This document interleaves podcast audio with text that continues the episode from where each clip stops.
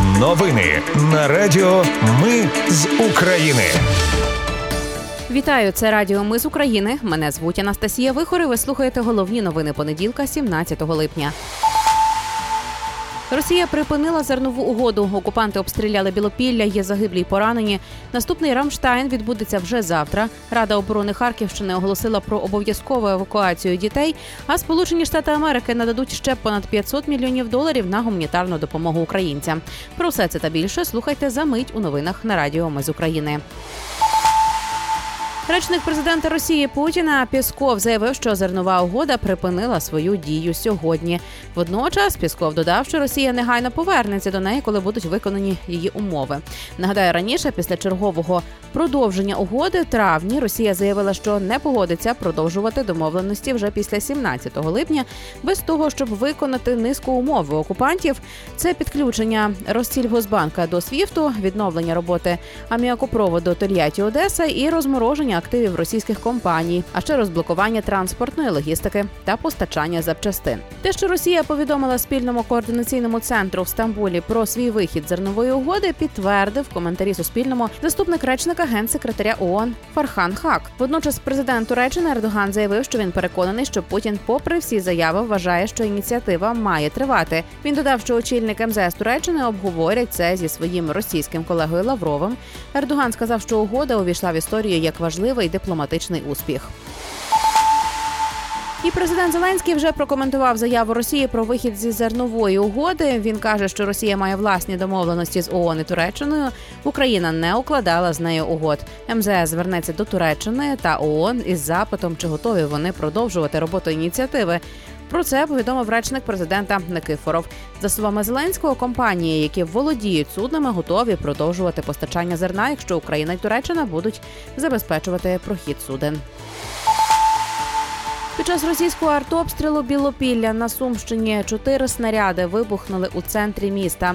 Ще три на околицях. Про це повідомив міський голова Зарко. Зокрема, влучили у пожежну частину. Там п'ятеро рятувальників поранені. Їх врятували те, що вони перебували в укритті. Загалом відомо про двох загиблих і десятьох поранених. Більше зброї, більше можливостей. Міністр оборони України Резніков анонсував гарні новини. Він зазначив, що наступний Рамштайн відбудеться вже завтра, 18 липня. Про що там говоритимуть та інші деталі, міністр оборони не повідомив. Рада оборони Харківщини оголосила про обов'язкову евакуацію дітей з прикордонних територій. Щоденні ворожі обстріли Вовчанської міської громади загрожують здоров'ю та життю 194 дітей і ще 144 саме у Вовчанську, зазначив очільник місцевої обласної військової адміністрації Синігубов. За його словами, усі евакуйовані родини будуть забезпечені житлом, гуманітарною та іншою допомогою. Синігубов запевнив, що на нових місцях проживання для евакуйованих дітей організують освітній процес. Велика Британія запровадила санкції проти 14 росіян. 11 з них причетні до примусового переміщення дітей. У переліку обмежень міністр освіти Росії Сергій Кравцов, міністр культури Росії Ольга Любімова, пропагандист Антон Красовський, дитячий центр Артек у Криму та інші російські злочинці. Майже 250 пацієнтів та понад 200 людей медперсоналу евакуювали із однієї з лікарень Києва. В столиці повідомили про замінування лікарні швидкої медичної допомоги. Про це повідомив міський голова Кличко. За його словами, поліція перевіряє приміщення. Працюють також кінологи.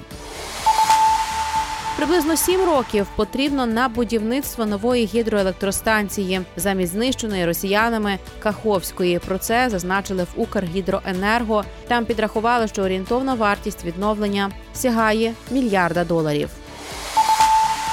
До Києва з візитом сьогодні прибула адміністраторка USAID Саманта Пауер. Про це повідомила посол США в Україні Бріджит Брінк.